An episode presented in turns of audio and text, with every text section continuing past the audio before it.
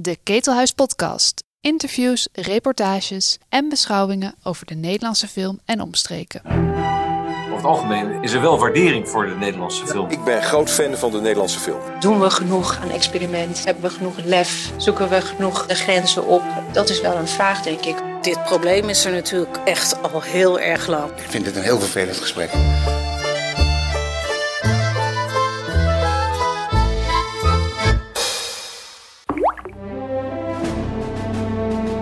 Na twee coronajaren was het eindelijk weer zover. Op woensdag 8 juni vond in het Ketelhuis het voorjaarsoverleg plaats. De periodieke debatavond over prangende kwesties in de vaderlandse filmwereld. In deze podcast hoor je een belangrijk deel van dat voorjaarsoverleg. Hoofdgast aan tafel was Gunay Oesloe, de D66-staatssecretaris voor Cultuur en Media. Ze werd aan het tand gevoeld door Floortje Smit. In de zaal liet Alex de Ronde enkele andere gasten aan het woord. In volgorde van opkomst: Ron Sterk, directeur van bioscoopconcern View, Anna Pedrodi, directeur van producentenvereniging NAPA, Doreen Bonenkamp, voorzitter van een sectorbrede werkgroep die binnenkort een zogeheten sectorplan presenteert, Christel Balen, voorzitter van de Raad voor Cultuur, Stella van Voorst van Beest, filmmaker en lid van de Dutch Directors Guild. Tot de gespreksonderwerpen behoorden de investeringsverplichting, het Abraham Tuschinski Fonds, het reeds genoemde sectorplan, de mogelijke verlenging van de huidige kunstenplanperiode en de dreigende opheffing van het NPO-fonds. Floortje Smit gooide de staatssecretaris meteen in het diepe.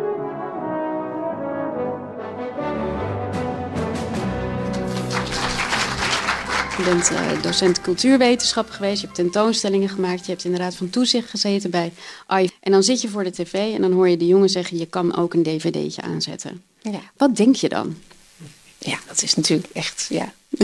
ja, daar krijg je een beetje stuiptrekkingen van. En, en uh, ik, heb, ik heb het ook aan hem gevraagd. Uh, toen ik voor het eerst met hem sprak, zei ik: wat, waarom, waarom heb je nou zo'n uitspraak gedaan? Waar, waar komt dat vandaan? En hij legde dat uit. Maar ja, goed, dat is zijn uh, visie. Hij zei van ja, dat had te maken met mensen die zich echt niet wilden vaccineren. En dat was een soort reactie van ja, dan ga je maar een dvd'tje kijken. Maar je ziet ook, ja, ik, ik, weet niet, ik was er niet bij, maar zo legde hij dat uit. Maar het is onbegrijpelijk voor mij. Ja, het is natuurlijk ook ontzettend symbool geworden voor, voor ja. het dédain tegenover cultuur. En zeker in die, in die coronaperiode. Ja. ja, dat klopt. Dat, dat zag ik ook. En, uh, en ik, ik uh, worstelde er zelf ook eigenlijk mee, want ik organiseerde zelf ook tentoonstellingen en concerten. En ja, dan was het tot vijf uur, dan acht uur, tot dan uh, ja, een derde, twee derde. Wat hebben we allemaal niet, wel niet meegemaakt? Mondkapje, nou ja, zo'n toegangspas of niet. Of ja, elke keer. Ik ben het ik, gelukkig ook een klein beetje kwijt, maar als we denk ik drie minuten erover praten, komt het allemaal wel weer naar boven het was gewoon echt wel een worsteling. En, en in de eerste fase was het natuurlijk, uh, zag je dat mensen ontzettend creatief van, oh, dan gaan we het zo doen, gaan we het zo instellen. Ja, zien in inderdaad ja. uh, banken, in uh, bioscopen met een flesje erbij en een lampje erbij. En, en op een gegeven moment, vooral de laatste periode, houdt het ook een beetje op. Ja. Dan, dan, dan kan je eigenlijk ook niet, ja, dan lukt het ook niet meer. En maar ik, ik ken dat gevoel heel goed. Nou ja, toen ik werd gevraagd, was dat voor mij ook echt een ja, motivatie om dit wel te doen, staatssecretaris te worden. Dan dacht ik, ja, ik heb ook uh, naast het beleid en, en, en de extra middelen, dat is natuurlijk heel mooi, hoop ik ook echt iets uh, uh, te veranderen aan, ja, aan, aan hoe wij met cultuur omgaan. Ja. En hoe we naar cultuur kijken. En dan zowel maatschappelijk als politiek. Maatschappelijk ook, want vaak wordt cultuur toch in een, in een ja, gekke frame gestopt van links elitair, grachtgordel. En uh, nee, ik heb een paar debatten mogen meemaken. Dit heb ik elke keer gehoord. Uh, en daar moet het uit. Want als je kijkt naar film bijvoorbeeld, is het ontzettend toegankelijk. En cultuur gaat ook over. Weet je, het, gaat, het is zo ongelooflijk breed. Ik, ik zei bijvoorbeeld, laatst tegen Telegraaf, van varen is ook hmm. cultuur. En een kerk en een molen is ook cultuur. En tradities, een henna-tatoeage is ook cultuur. Het is allemaal, allemaal cultuur. Het is heel ontzettend breed. Ja. En we hebben daar niet zo'n beeld of zo bij. We maken die link niet zo goed, denk ik. We is de samenleving.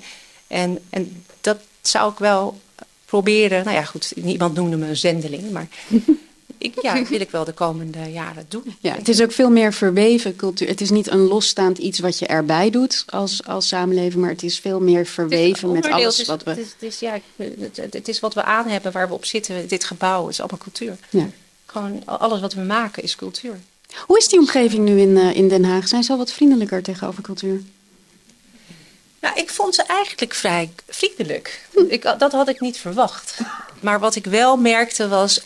Uh, ik kwam natuurlijk midden in, een, in, in die laatste lockdown uh, naar uh, binnen zo'n AZ en, en, en ministerraad en katshuis en allemaal instellingen die je dan op televisie ziet. En dan kom je daar. Vervolgens heb je een grote tafel met allemaal microfoons. En ik probeerde een beetje te begrijpen van hoe werkt nou zo'n systeem? Hoe gaan die uh, besluitprocessen überhaupt? Want he, corona, noodsituaties, uh, opeens worden er beslissingen genomen. En waar is cultuur? Waarom wordt cultuur niet genoemd? Dat was mijn frustratie, net als waarschijnlijk jullie frustratie. Dat, was dus dat hadden, hebben we gemeenschappelijk. Dus dacht, hoe gaat dat dan? Waarom zie je nou niet? Waarom hoor je geen cultuur? En um, dus op een gegeven moment zat ik uh, dan bij zo'n ministerraad. Want de staatssecretaris, het is niet vanzelfsprekend dat hij bij een ministerraad zit. Maar omdat het over corona ging, heb ik gevraagd van nou, ik wil eigenlijk bij elk onderdeel van een besluitvormingsproces, wil ik daar onderdeel van zijn. Want het gaat over mijn sector. Dus ik wil, uh, uh, ik wil daarbij zijn. Dus op een gegeven moment. Je hebt je een beetje opgedrongen. Ja, zo klinkt het, maar dat was het niet. Toen, toen ik het vroeg, uh, was iedereen ook van, nou oké, okay, tuurlijk, en dan ga je erin. En dan zat ik met inderdaad de minister van uh, Volksgezondheid en Justitie en Veiligheid, en Sociale Zaken en wer Werkgelegenheid. En ik zat daar dan bij met de minister-president. Dus dat was wel een grappige situatie. Dacht ik, dat kan wel. Dus die opening is er wel. Dus het was, ik, het was even zoeken, maar na het zoeken was het ook wel weer mogelijk eigenlijk. Ik heb, niet, ik heb wel het, de microfoon ontdekt. Dus elke keer uh, als er dan iets uh, gezegd kon worden, dan drukte ik op het knopje. En dan was het zei, oké, okay, nu is het cultuur.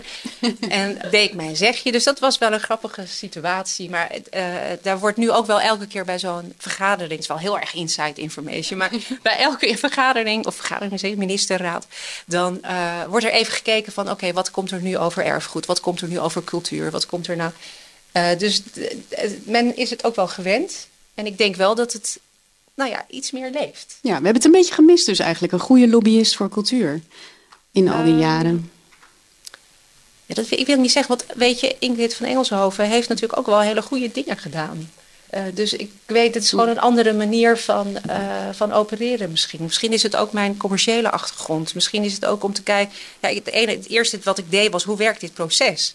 Hoe kan ik ervoor zorgen dat ik uh, onderdeel word van dit uh, proces? Ik dacht, oké, okay, maar dit is ook niet zo heel anders dan een bedrijf. Je hebt een CEO en dan heb je allemaal directeuren. En daar wordt vergaderd. Het wordt wel heel lang vergaderd, want in de commerciële wereld vergader je niet langer dan een half uur.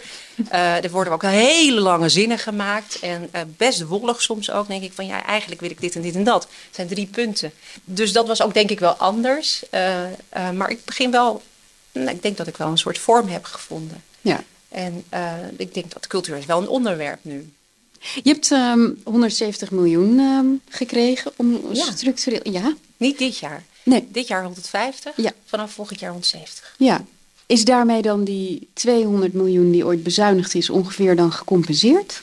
Ik geloof dat we er nu boven zitten. Ah. Zelfs. Ja. Maar als we dan inflatiecorrectie toepassen, ja, dan, dan zit het precies ongeveer zo. Goed ja. moeten, moeten ja. uitrekenen. Maar we zitten wel als je het nu kijkt, zitten we, ja, op, het, is, het is goed. En dan wordt gevraagd van, nou, is het dan genoeg? Nou, voor mij niet natuurlijk. Ik zou, uh, wat mij is natuurlijk nooit veel, genoeg. Uh, veel meer ja. bij kunnen. Ja. Waarschijnlijk wat de zaal betreft ook. Gok ik, hè? Ja. de precieze verdeling uh, waar dat geld allemaal naartoe gaat, dat, dat staat in die brief. We komen straks op een aantal van die punten. Wat ik vooral zag, is dat je heel erg de prioriteit legt bij makers en bij het stimuleren van makers. Ja, ja dat, dat, dat, dat is zo. Want ik, uh, laatst vroeg iemand aan mij van wat wil je dan als je, want dat, dat schijn je dan te vragen. Als je straks klaar bent, uh, want ik heb maar natuurlijk maar, deze kabinetsperiode ja. is maar drie jaar eigenlijk, drie jaar en een paar maanden. Het is kort. Het is kort. Uh, als je straks klaar bent, wat wil je dan, nee, hoe wil je herinnerd worden? Noem, dan moet je vragen ze je dat nu al? Ja, dat is wel vroeg. Ja, dat ik ook wel eigenlijk. maar, maar ik wist het wel eigenlijk, het is maar één ding er wordt gevraagd naar drie dingen, maar voor mij is het echt, ik dacht, um, uh, mensen. Want je hebt, we hebben het over cultuur, maar cultuur heb je niet als je, geen, als je niet investeert in mensen. Dan kan je wel hele mooie gebouwen hebben. kan je een prachtig erfgoed hebben, musea hebben. Maar als je, als, als je de mensen niet hebt, dan heb je de verhalen niet. Dus dat is voorbij. Ik heb maar één hoop dat van, oh ja, dat was die staatssecretaris, zo heet ze ook alweer. We kunnen haar naam niet uitspreken, maar die ging voor de mensen. Is, um, je hebt, um, we hebben al een paar dingen van je gezien. Hè? Je, je had inderdaad, uh, Voice ging uh, op zwart toen je er net was. Je hebt heel veel, bent toen heel veel gesprekken aangegaan, ook met, uh, met John de Mol. Ongehoord Nederland loopt nu al een poosje en over de grenzen van wat zij. In hoeverre wil jij je inhoudelijk ook bemoeien met dingen? Want Ongehoord Nederland, daar zeg je niks over. Hè? Daar blijf jij. Of wilde je daar nu. Als je nu iets over wil zeggen, mag het. Nee, nu niet. Oh. Want ik denk niet dat ik uh, dat proces moet verstoren. Want ja. we hebben echt wel een mooi proces. We hebben wel echt wel hele goede controlemechanismen. En Ongehoord Nederland is wel volgens de regels in het bestel gekomen. Dat is, hè, dus dan, dan moet je echt naar die processen kijken. Ik vind het wel moeilijk. Hè, als je het, ik vind het heel moeilijk. Gisteren, was het, was het gisteren? Ja, gisteren nee, weet ik niet meer, dinsdag, ja, gisteren werd ik gevraagd door heel veel uh, journalisten. Misschien wel in, in, in 18 verschillende vragen, misschien wel 20 verschillende vragen, of ik nou geen oordeel heb. En uh, natuurlijk heb ik dat wel, maar het is niet goed om het nu te geven. Ik denk dat we ook echt dat moeten koesteren. Van dat een overheid, want vandaag ben ik het, straks is het iemand anders. Dat moet je niet doen. Maar, uh, ja goed, nu is het dus aan de NPO. Hè, die gaat volgende week, komt met een reactie. En aan de hand van die reacties kun je stappen ondernemen. Ja, de wet geeft wel ruimte. Ja. Dan moeten we gaan kijken wat dat, uh, hoe dat gaat uitpakken. Maar ik ben met de Voice begonnen inderdaad, tweede week. Denk ik, tweede week. En, um, oh, wat zou je gevloekt hebben trouwens. Of ja. niet? Ja, ik vond het echt, ik dacht, jeetje, wat is dit nou weer? Grensoverschrijdend gedrag, seksueel grensoverschrijdend gedrag. En um, Kijk, ik ging helemaal voor cultuur. En, en uh, voor mij, ik dacht, dit is cultuur, uh, hè, dit, hier ga ik voor en het is media. Maar het is echt wel media. En, en elke keer, en media is ook wel heel veel incidenten. Uh, dus je gaat van de ene incident naar de andere, een schandaal, nog een schandaal. Het houdt niet op elke week een paar van die incidenten, waardoor je ook wel soms wel heel moeilijk naar de inhoud kan gaan. En dat, daar, daar, dat frustreert me af en toe. Dan denk ik, nou eigenlijk best vaak denk van ja, joh, ik wil echt even aan dat beleid werken. Ik wil gaan praten. Wat zijn de problemen? Hoe kan ik dat oplossen? Daar wil ik aan werken. En niet de hele tijd weer echt, oké, nu uh, is weer de SG, uh, uh, Marjan Hammersma, Jula Rijksman, Ongehoord Nederland inderdaad.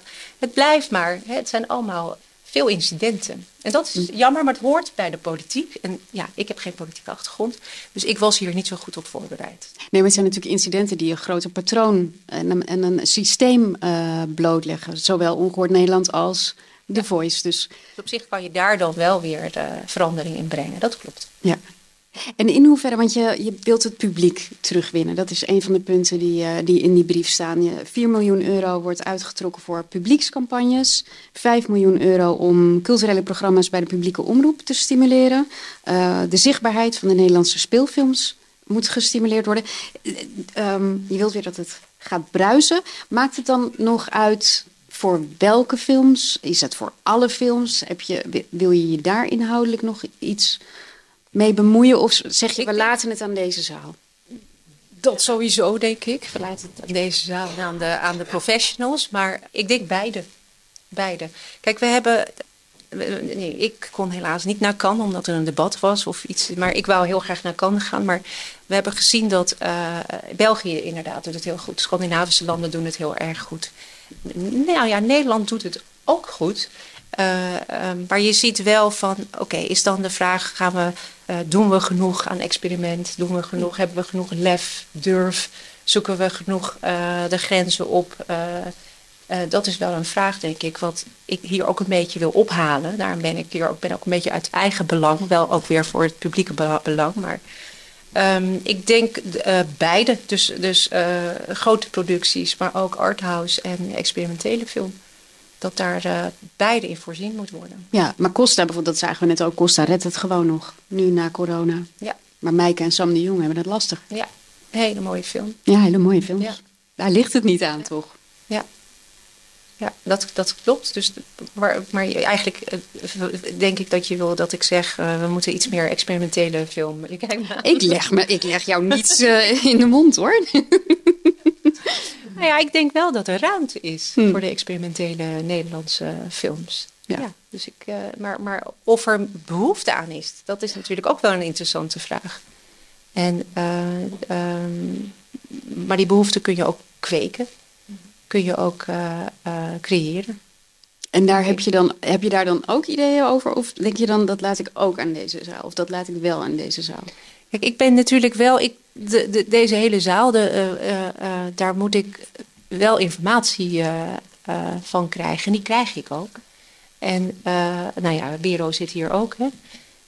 dus uiteindelijk moeten we toch waar de behoefte aan is, daar moeten we aan werken. Wat de problemen zijn, daar moeten we aan werken. Ik, ben er heel, ik zit er heel pragmatisch in. Wat zijn de problemen en hoe lossen we dat op? Ja. Dat, nou, en, uh, en we hebben nu extra budget. we hebben een paar problemen.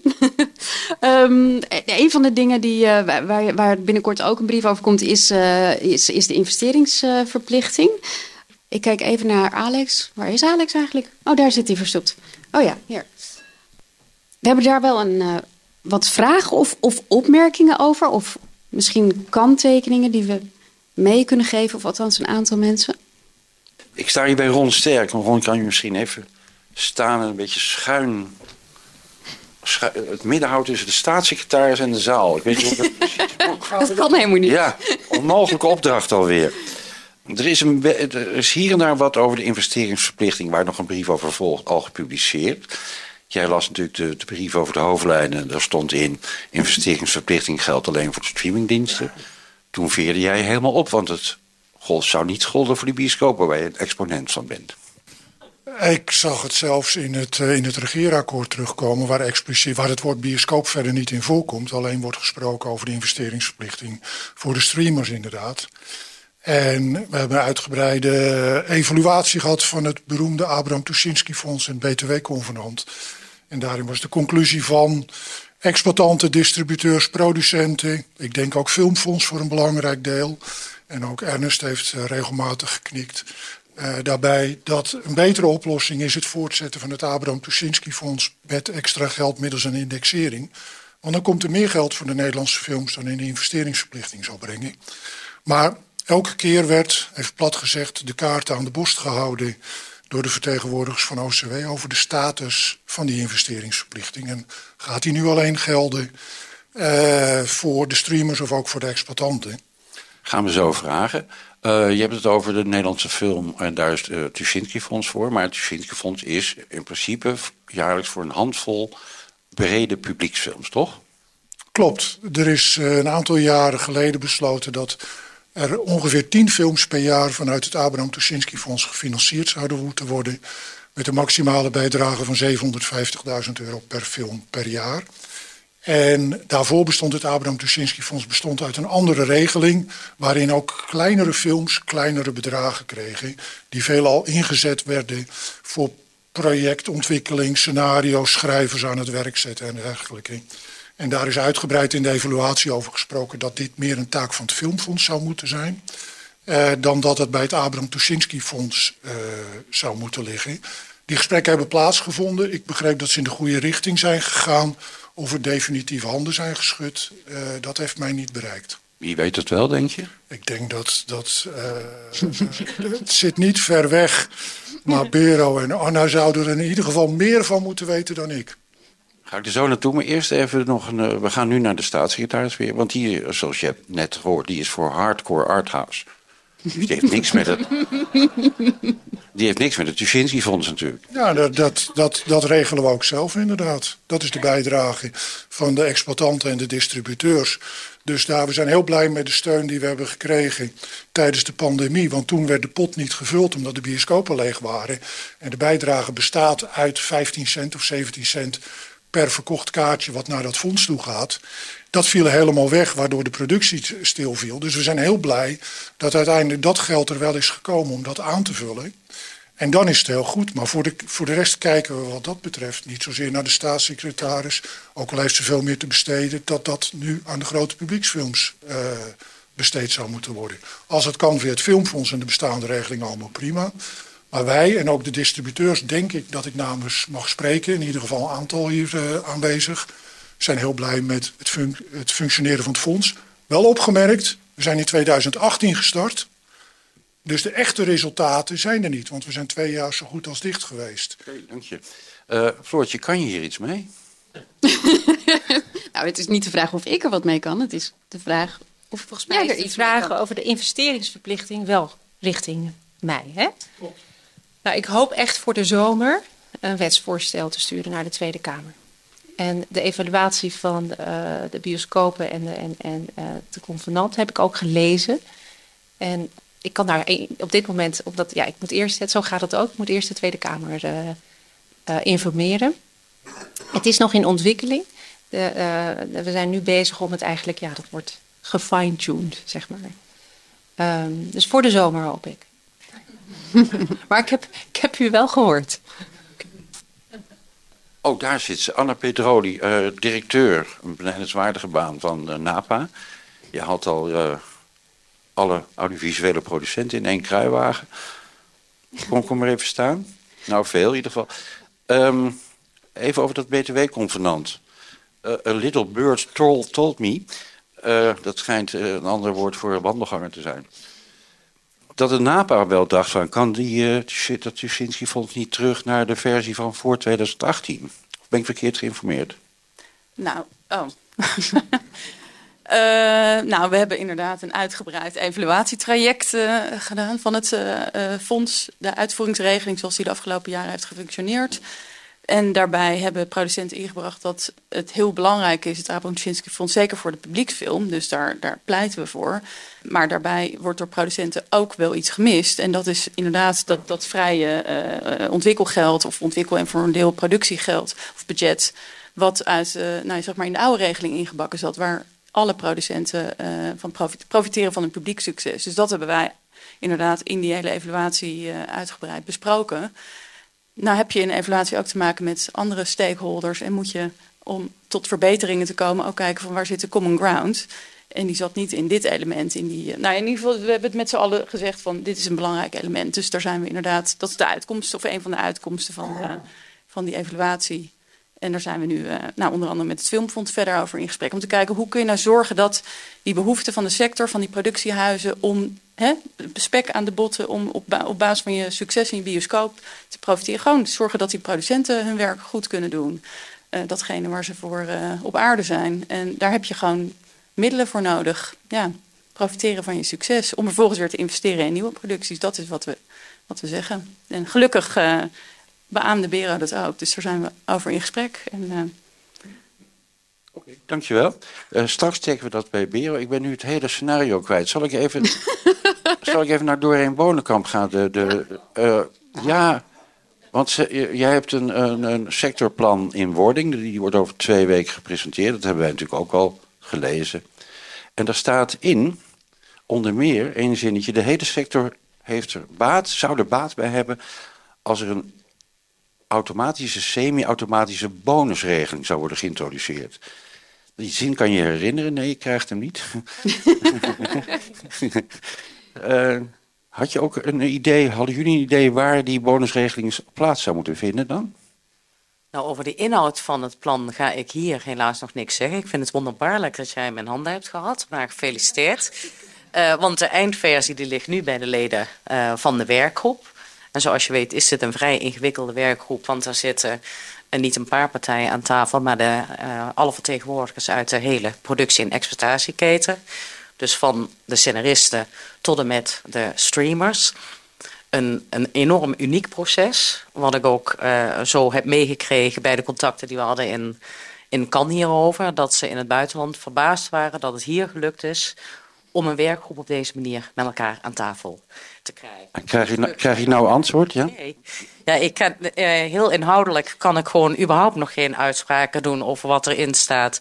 Simpelweg omdat er gewoon een strik om dat plan heen moet. Dus uh, alles wat ik hier te veel zeg kan er ook toe leiden dat er iemand weer denkt van laten we dit er toch maar uitstrepen. En ik heb heel graag dat alles wat er nu in staat, er is best veel uitgekomen. En natuurlijk ook over talentontwikkeling, ook over het uh, oplossen van uh, problematiek rondom productiedruk die wordt ervaren. Ook over hoe we in de toekomst beter kunnen samenwerken en de dialoog uh, met elkaar gaande kunnen houden. Dus deze groep die nu even met elkaar aan tafel moest zitten om, om tot een aantal bouwstenen te komen, die blijft met elkaar in gesprek. Dat vind ik een grote winst. En dat er in, in deze sector behoefte is om op een semi-automatische manier ook uh, middelen voor projectfinanciering op te halen op basis van succes. Dat is echt al een heel lang gekoesterde wens. Dat het niet altijd alleen maar op basis van ja, selectieve uh, keuzes gaat, op basis van aanvragen, maar dat je ja, een paar automatische gronden hebt onder meer succes in de bioscoop. Maar dat kan natuurlijk op andere platformen, hoe je financiering kunt krijgen. En waar zou dat gesitueerd moeten worden? Dat kan op heel veel verschillende plekken. Bijvoorbeeld? Worden. Het kan bij het Filmfonds. Het kan ook als er meer ruimte komt bij het Abraham Tuschinski Fonds. Als je dat laat groeien. Uh, dat je daar een plek hebt voor semi-automatische financiering. Dat kan. Hey, dankjewel. Uh, uh, weet de staatssecretaris genoeg nu uit de zaal? Nou, we hebben natuurlijk heel weinig informatie nog gekregen. Maar dat komt over twee weken. Hè? Want daar ben ik ook wel nieuwsgierig naar. Dan kan ik ook kijken wat ik kan doen. Het is een beetje afhankelijk van uh, uh, wat, ja, wat erin staat. Maar volgens mij is het wel heel mooi dat er verschillende partijen met verschillende belangen aan tafel uh, zitten of hebben gezeten. Dat is wel iets heel moois. Volgens mij is dat wel uniek. Ja, het is natuurlijk wel iets waar je, waar je mee te maken krijgt. Want iedereen heeft een idee over hoe dat geld, dat verdiende geld, waar dat precies in geïnvesteerd moet worden. Je, je, je zal ze ook allemaal min of meer tevreden moeten houden, uiteindelijk ja, je moet altijd een beetje schuiven en voegen. En dat is nu ook uh, met bijvoorbeeld, nu zeg ik weer iets heel anders, de verlenging van de wisperiode. Daar mag ik natuurlijk ook helemaal nog niet zo over zeggen. Maar dat is, uh, da daar merk ik dit ook. Hè? Want uh, voordat ik, ja, nou ja, een maand of vier, vijf geleden was, echt er, was er een hele sterke wens van verlengen. twee jaar verlengen, zelfs vier jaar verlengen. Omdat je met vier jaar verlengen kan ook het, het, het bestel uh, uh, het, het, stelsel echt kan veranderen, mm. vernieuwen. Dus dat biedt ook heel veel uh, mogelijkheden. Um, maar nu hoor je ook van niet verlengen, gewoon doorgaan, gewoon een ronde, een light ronde. Je hoort allemaal andere geluiden. En dat zijn ook allemaal verschillende belangen, verschillende ja, ideeën. En, en als bij die beslissing is het, nou ja, ga ik ook weer met iedereen zitten van, nou, hoe gaan we dat nu dan doen. Weet je, iedereen moet een beetje voegen. Als we echt verandering willen, moeten we echt gaan verlengen. Uh, is het echt twee jaar? Maar dan kom je weer in de problemen met uh, uh, gemeenten. En dat die, dan moet je eigenlijk heel vaak of elk twee jaar weer een plan gaan schrijven. Dus dat is ook weer zoiets. Ja, het zijn ook verschillende belangen. Ja, dan moet je wel met elkaar gaan zitten. Dit was helemaal geen vraag of zo, denk ik. Maar ik, denk, ik leg hem toch even nou, ik vind het, ook. Omdat het ook, een, ja, ook zo'n onderwerp is. Nou ja, je staat natuurlijk helemaal... Floortje, we hebben het antwoord hier natuurlijk. De oh. voorzitter van de Raad voor Cultuur. Kijk. Uh, of komt u even staan? Ik wil zelf naast u gaan zitten, maar dat is helemaal niet de bedoeling. De Raad, Raad voor Cultuur heeft een hele duidelijke mening over de, het al dan niet verlengen van de kunstenplanperiode. Uh, de staatssecretaris luistert naar iedereen, maar die moet vooral naar u luisteren. Nou, fijn dat u dat zo zegt. Maar ik herken het wel. Toen we vorig jaar zeiden, wat zouden jullie vinden van een verlenging, ging er altijd een zucht van verlichting door de Kamer. Omdat iedereen zei, alsjeblieft niet nu weer plannen schrijven, et cetera. En je merkt, nu we weer verder zijn, de lockdown is opgelost enzovoort, dat het begint te schuiven. Dus dat herken ik heel erg. En dat iedereen gaat kijken, welke oplossing zou voor mij het handigste zijn? Dus we hebben twee jaar, we hebben geen verlenging, we hebben vier jaar. We hebben ook allerlei varianten die nu langskomen. Een lichte toets, een deel wel, een deel niet. Dus we hebben nu een tafel met heel veel mogelijkheden. En daar zit nog geen rode draad in. Dus de grote uitdaging wordt inderdaad om in gesprek te gaan en te kijken, iedereen zal een beetje moeten schrijven, wat is uiteindelijk voor de sector het beste? Ja, dit wordt een avond vol losse eindjes natuurlijk op deze manier. heb je een idee, heb je een, een, een, Waar gaat het naartoe? Wat is het gevoel?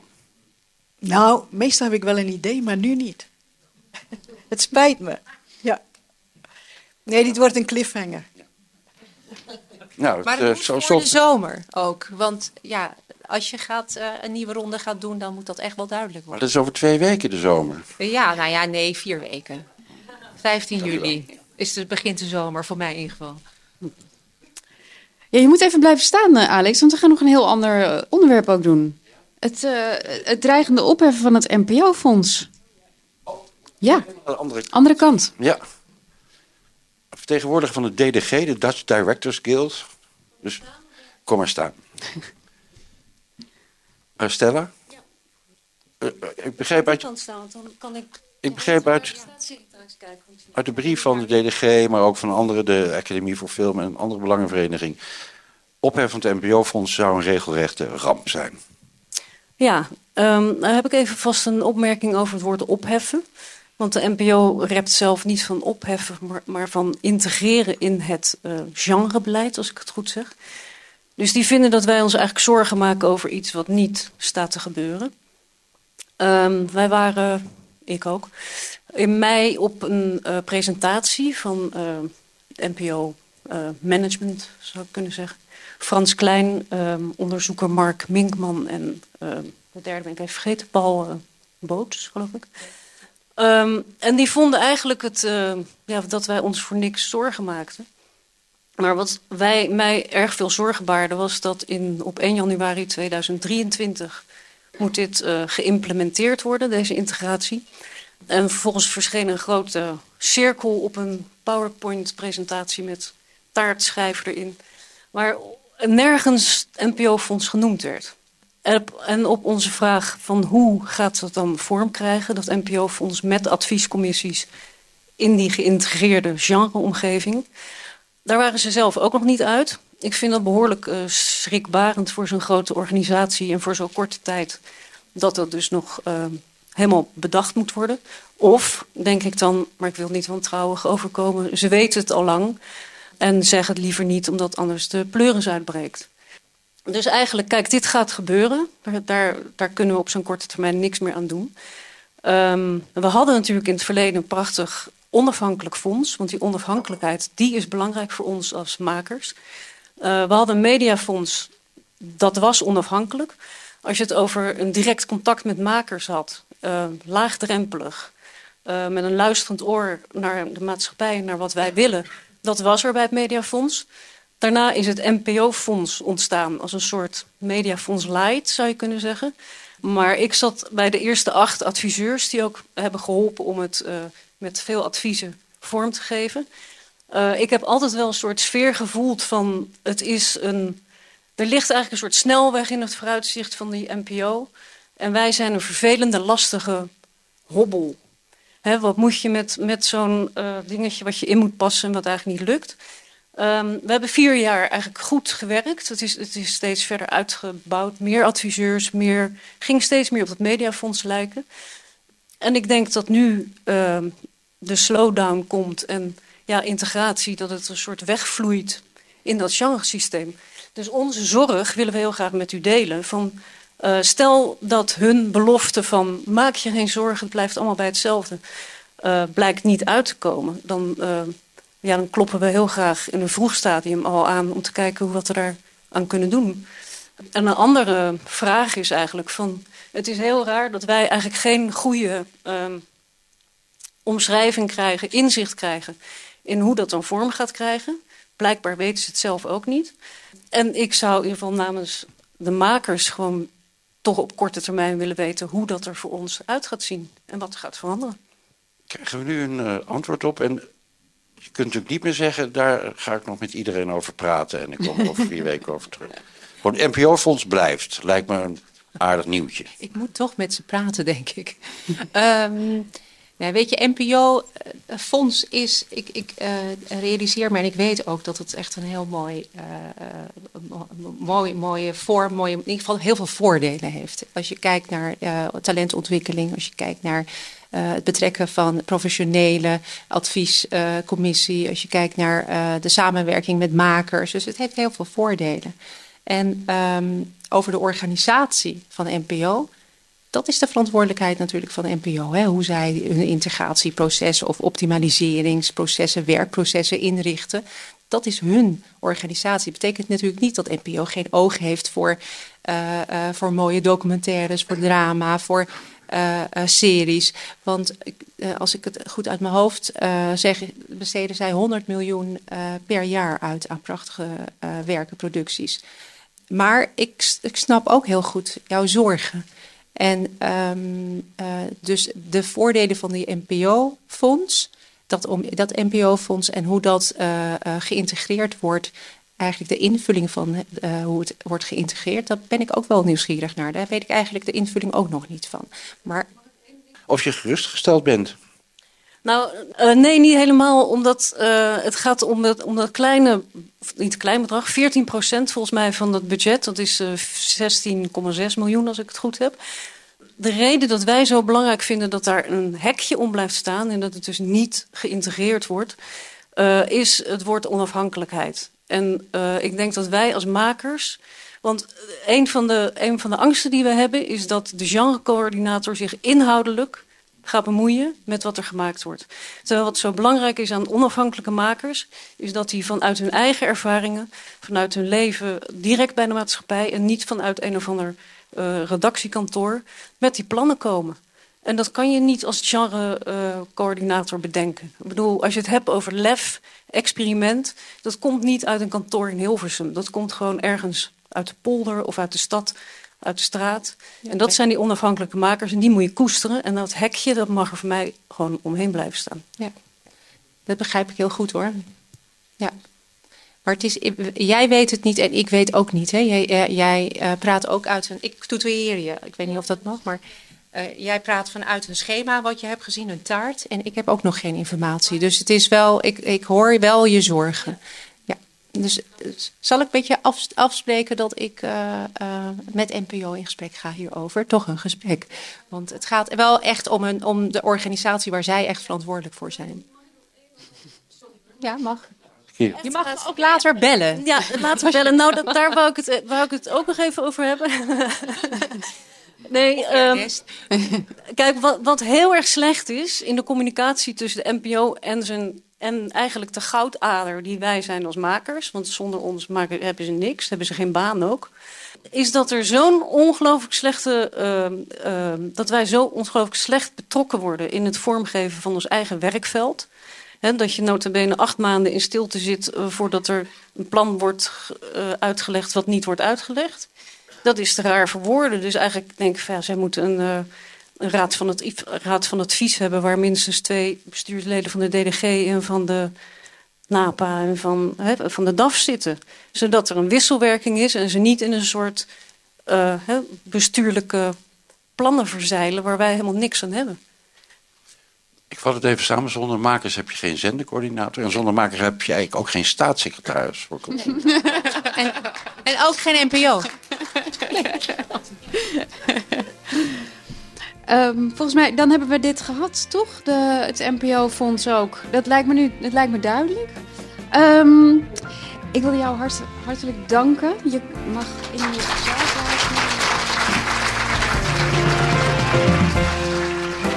Tot zover deze Ketelhuis podcast. Je vindt de Ketelhuis podcast in je favoriete podcast app en natuurlijk op onze website ketelhuis.nl/podcast. Abonneer je vooral zodat je geen enkele aflevering mist en leuk als je een reactie achterlaat. Hou ons in de gaten, we zijn snel weer terug met een nieuwe podcast.